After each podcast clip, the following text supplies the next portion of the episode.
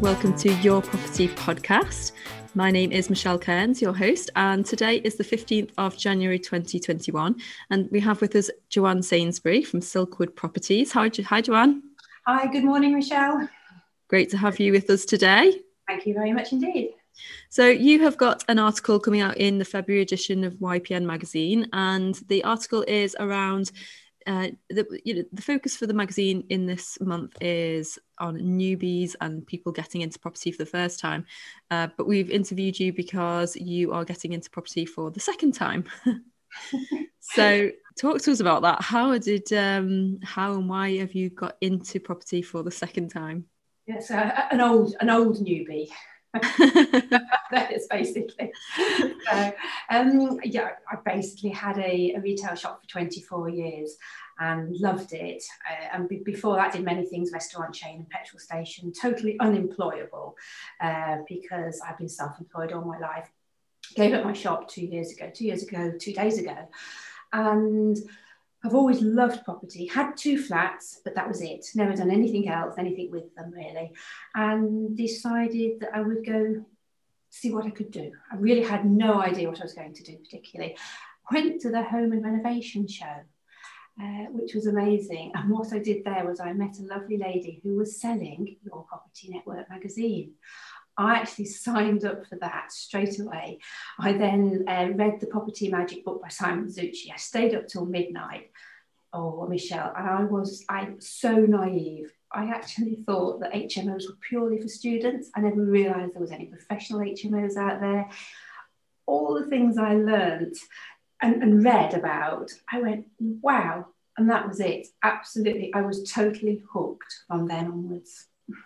Wow. And uh, it is a whole other world, isn't it, for people who, especially people who've been in a sort of corporate environment, they've been in the day job in the office for most of their life. They, it's just not something that they would ever have come across or be interested in and uh, for, for many people it's just that it's outside of their awareness so you know you buy a house to live in maybe you rent it out probably you're an accidental landlord and that's it but i think it is once you understand all the different creative strategies and the different ways to make money through property it's it is a uh, it's quite an eye-opener it really, it really was an eye opener. Absolutely.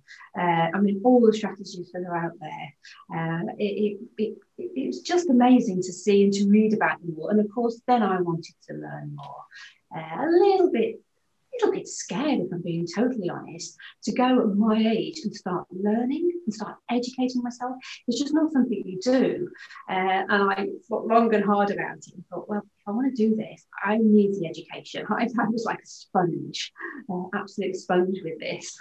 Well, that's it. That's it, isn't it? Once you start down that rabbit hole, who knows where you end up? Suddenly, there's there's so many just uh, avenues to go down, and like you say there about HMOs and um, it, it can be a bit overwhelming at the beginning because you you suddenly become aware of everything that you don't know um, and then it's making decisions about where to spend your time and and which strategies to follow. So what uh, which out of all the strategies appealed to you the most? Well at first it was like shiny pennies. Everything you learned about. I went oh hmos fantastic. HMO. Oh, conversion to flat, that would be fantastic. Oh, title splitting, yeah, let's go down there. Commercial to resi, oh, that ticks the. I have to admit, and I, and I, think this is where people struggle, uh, is this until you've actually got a strategy, until you've actually decided. Now, you know, that strategy doesn't have to stay for years, but let's maybe just go down the route of your strategy and stick to that. And once that's in your brain, once you've got that, you actually can start to fly and can start to do a lot more. So it, it was the HMOs that ticked my box. It was the the income that you got from them, and and the whole the whole thing really, as long as it was uh, the renovation. So from my point of view, it's the renovation and the repurposing. Mm-hmm. Uh, I absolutely love. And I got an HMO last year um, and bought a very smelly house and converted it into uh, a lovely five bed HMO. And, you know, touch wood, it's going really well. I've got five fantastic tenants in there. We started it in March, uh, which was a struggle, and it got finished uh, in June. It, it, really was almost on time. So, uh, bridging finance, actually, loads of stories about that. That's probably not for today, though. well, we're happy happy to share anything that's uh, you know value to the to listeners. So anything that you found uh, interesting as you know looking at this through fresh eyes, I think is really interesting because for a lot of people listening, they will be at that beginner stage where they've looked through all of the looked into all the different strategies and it's a bit of paralysis by analysis where they're, they're stuck you know they they see the value in all of these different strategies um, but like you say it's just about putting the stake in the ground and and choosing one you know you don't have to stick with that strategy for the rest of your life um, but it is about making a start and getting that momentum and, and, and being in the game rather than just on the sidelines. I think you just learn so much more from from being in it and doing it and you know eh, of course at the beginning things aren't always going to go as smoothly as they could if you've got 20 years of experience but you know how do you get to the 20 year experience if you don't start and uh, uh, and just get going. I think there's so much power in that, and that's exactly what you've done. Um, so, how did you? Let, us talk about the first property, the the HMO. How did you find it, and was it through an agent or or direct to vendor? Yeah, yeah. I think as you just quite rightly said, starting uh, is is the first step. Uh, and, and, I think just before I tell you a bit about that, going it's the end. I, I needed to delve deep inside, and it was the end goal what I wanted. And at the moment, it is cash flow. Uh, it's, my enjoyment of re- uh, renovation and it is the cash flow. So that's why the, they married up really. Yeah. Um, and so, so yeah, I, I, found this through, everybody talks about the estate agent's little black book, you know, again, I didn't know that existed, but it did. 11 o'clock in the morning, I got a phone call saying this, this place is just going on the market. Do you want to see it? I said, right, I'll be there. I literally went round by six o'clock that evening. I, my offer had been accepted. Wow. And I just know it was because I got on with the agent. There was four other investors looking at it. Uh, and yeah, and I just told my husband and my, my daughter, I bought a property today. so so uh, and and yeah and we did have some some ups and downs with it. We really did but it was great learning. And even though everybody says try and get your money out of all these deals you know it I, this isn't an more money out deal at all but you know it's a good cash flow. So tick it ticked the box. Yeah. uh, it, it, really did. Um, it didn't tick the box with, with the problems having to move the gas and, and, and there, there's quite a few actually, but probably it, it, probably in the article people can read about that. so it's a really important point you just said about the ticking the boxes because although there's, there's, there's, one area people get stuck at the beginning with all the different strategies but then the next level is they're trying to tick too many boxes with one property or one strategy and it can really again just keep people in that stuck state where six months have passed and they haven't bought anything because it doesn't tick all 10 of their boxes. Whereas you saying here, do you know what? You, there comes a point where you think, when is good enough? Good enough.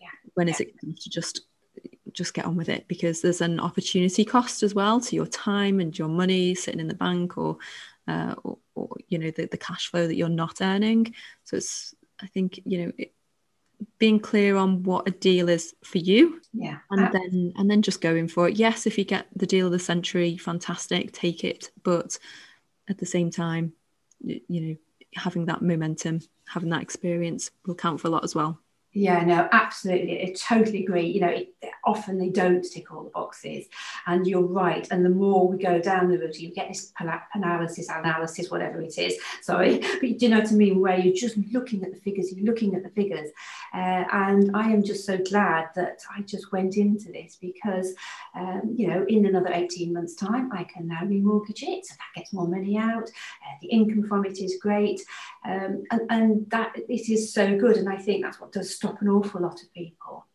I think another really important thing and that I did in the early days, and I can't recommend enough really to people, is getting a good power team around them. Um, I had a limited company that was set up by a great accountant, but he was the accountant for my shop. When I came to buy this HMO, the actually limited company wasn't fit for purpose, it wasn't set up mm. correctly. So mid purchase, I had to actually set up another limited company. So, you know, now I've got an amazing specialist tax accountant a solicitor, probably two or three solicitors that will do different things. A purchase lease option might need a different solicitor just buying or somebody. So, you know, slightly different, but good solicitors around you. Collaboration with friends, collaboration with other people was something that in my shop I didn't really collaborate with what I called the opposition. Uh, you know, property is a big family, and you know most people, most people are really lovely. That collaboration is is fantastic. Um, it, it's just the, the whole thing, mean, getting the builders, the right builders around you, the right tradesmen around you, getting that in place, as long as you don't spend too much time on it, because then you, you do miss opportunities. And maybe I morphed into getting the people around me, but certainly having a good foundation was one of the best tips I, I, I had really given to me in the early days. And what did, how did you find uh, these people? Because obviously you're saying there about for example, the limited company solicitors and different types. And for people who don't know, um, you, you have solicitors who just do the standard sort of buy to lets and conveyancing side. And then, like you said, more specialist that solicitors who um, deal in purchase lease options or uh, rent to rent or something like that, where you actually need them to understand the strategy yeah. and be used to it. They're doing it all day long, uh, options in particular. So your standard conveyancing solicitor won't do that. Um, so where did you find them and well, I, I make no bones about it. I just unmercifully picked everybody's brain. I mean, I've got the magazine, there's people in there. Uh, I, I, contacted people, I chatted to people, I go on the Property Investors Network meetings, I go on PPN meetings, uh, I, I talk to people. I, I zapped it you know what I mean? I was, I just loved it. Talked, chatted, found out, got recommendations, followed those up. And I'm actually now enjoying, and I do it a little bit. People, you know, will come and they'll ask me a few questions, and I am just helping a few people. And the enjoyment of that after, you know, last year, people helping me such a lot is fantastic. So, yeah, recommendations. That really, really has to be. I wouldn't go on a website, I wouldn't go onto Google and try and find any of these people. Pure recommendations from people in the business. Yeah. And I think it's important to find people who can not only recommend, but actually they're personally using Absolutely. It's easy to, to say, and, and I think, you know, I'm I'm guilty of this as well, where you think oh, someone asks you for some for a contact and uh, and you rack your brains and you want to help and you say, okay, I've um, this is the person I know, but I'm always kind of clear to say I haven't dealt with them personally. This is the contact. I've heard that they've got a good reputation, but um, you know, do your own due diligence, basically. So, it, yeah, if you can find people who are actively using them, even better. I can't start, I can't recommend my specialist tax account anymore because he's so good and he's so busy and he can't take any more clients on. how did you, how, you know, uh, what is special about him? How, why did you choose him? Well, I chose him. Uh, I actually didn't earn and learn in the very early days, and I have to. I can suggest to people that, that was absolutely great. I just spent a small amount of money to an investor doing a big project. Every single month, I went to that project and learned. So, in actual fact, it came from him, the, uh, the tax accountant. I rang up a few, and you also have to have that that bond uh, over the Zoom call, which it was. Now I did meet him because it was before COVID, and you have to have you know that, that feeling that they are going to be right for you. Uh, so that that's how I found him really. Uh, the solicitor I'm currently using, I found at a PIN meeting again, uh, and we just hit it off. Uh, so yeah, and that's how I find the people as well. I think there's a theme there, isn't there, about it, it's not just about their skill set it's about actually being you know we've all got different personalities but finding somebody who it's easy to work with them you get on because you you know you can um, obviously you respect what they do but also uh, it's especially sort of uh, people who are in a position of uh, being more experienced and you that there's that trust that you need yes. to say okay they've. They know what they're doing but also can they explain it to me especially as as newbie some of them you know they're either too busy or they or they don't have that emotional intelligence skill set to be able to say no this is how it is and i i have uh, one of my sisters who deals with purchase lease options. And she's absolutely fantastic at just saying it how it is. And I work with her and I recommend her to the vendors because she can explain to them. And, you know, that's a real skill set in, the, in, the, in itself. Yes, yes. Unfortunately, compared to my daughter, who is 16, uh, people have to explain it to me about three times. And it is just until I've got it in my head. And it is just an age thing. Uh, but I'm very, just say that again. And then when I've got it, you know, that, that's absolutely great. I've got it. It takes me a bit longer than others.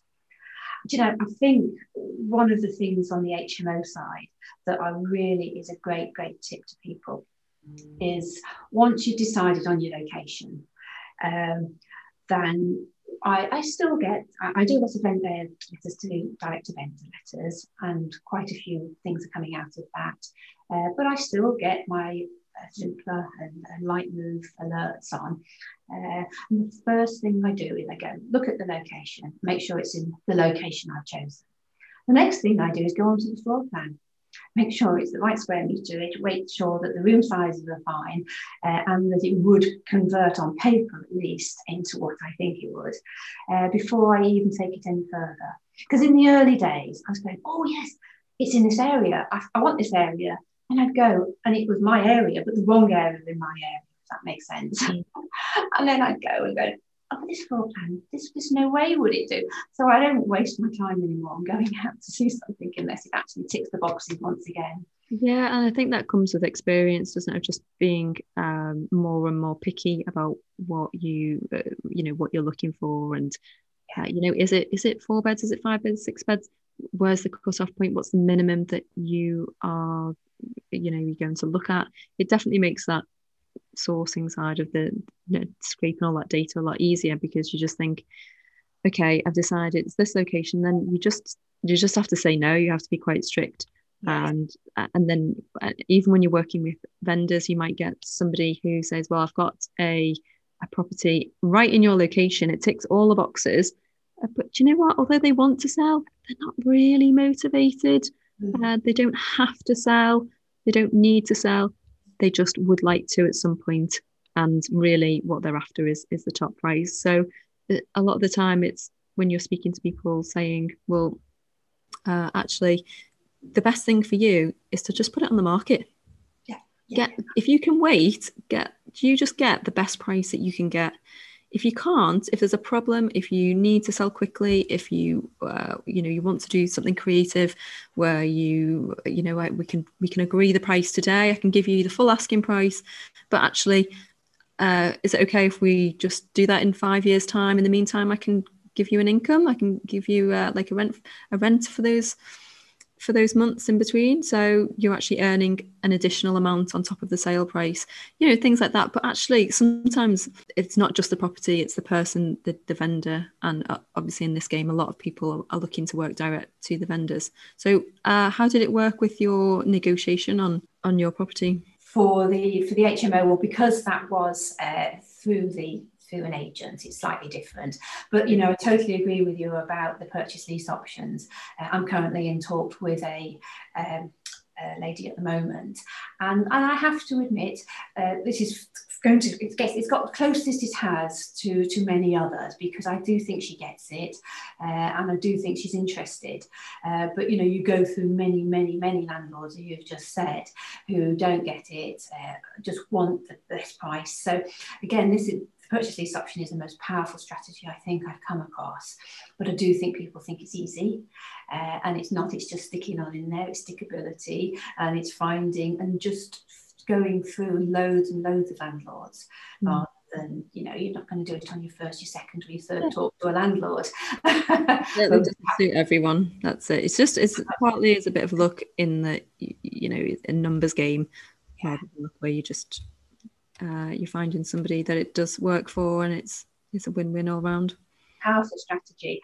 The other thing that um, is is amazing to think about is then repurposing properties that you have.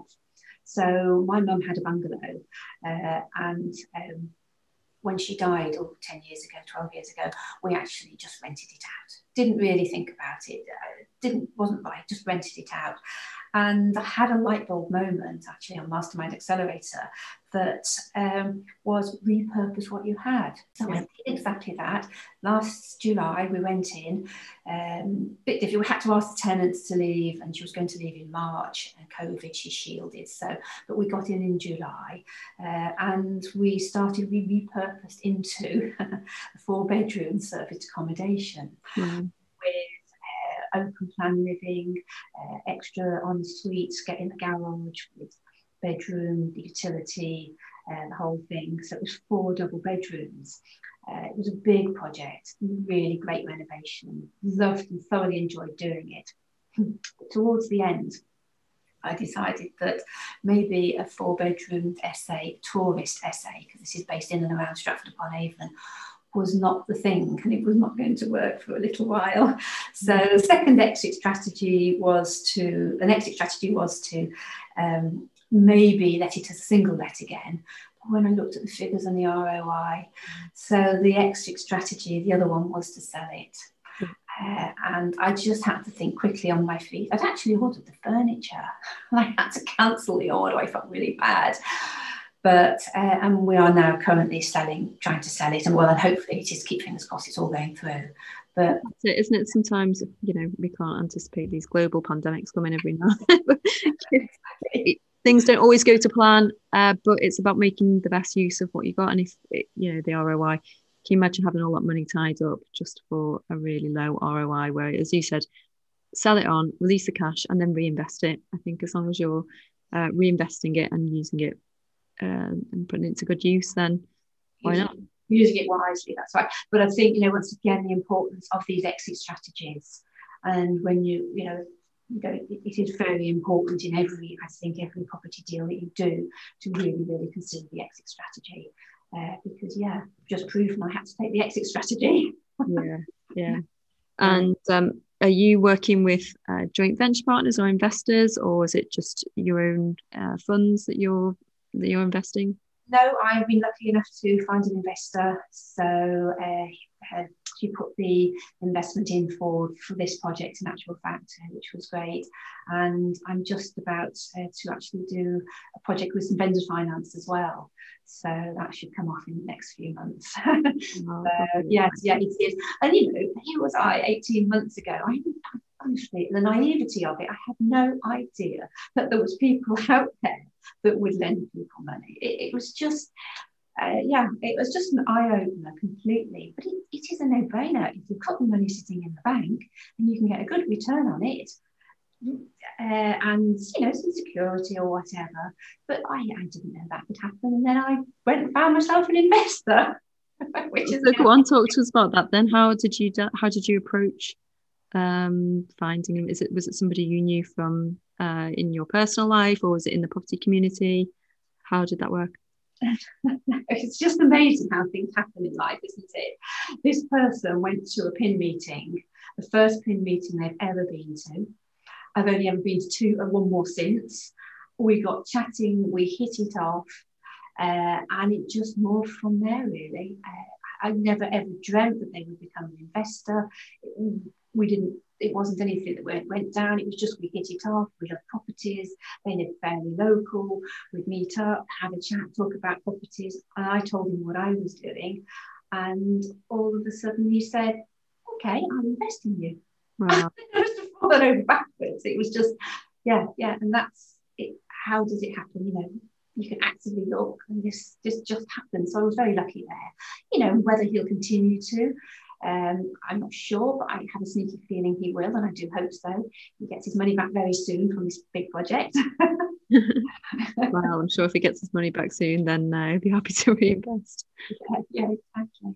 Yeah, it, it, it's one of those, I think, again, when people are starting out, they think, how do I approach? You know, it sounds like I'm asking for money, and how do I present myself? How do I how do I present the deal? But you, you know, you just made it sound dare I say, quite simple there in just getting to know somebody, telling them what you do.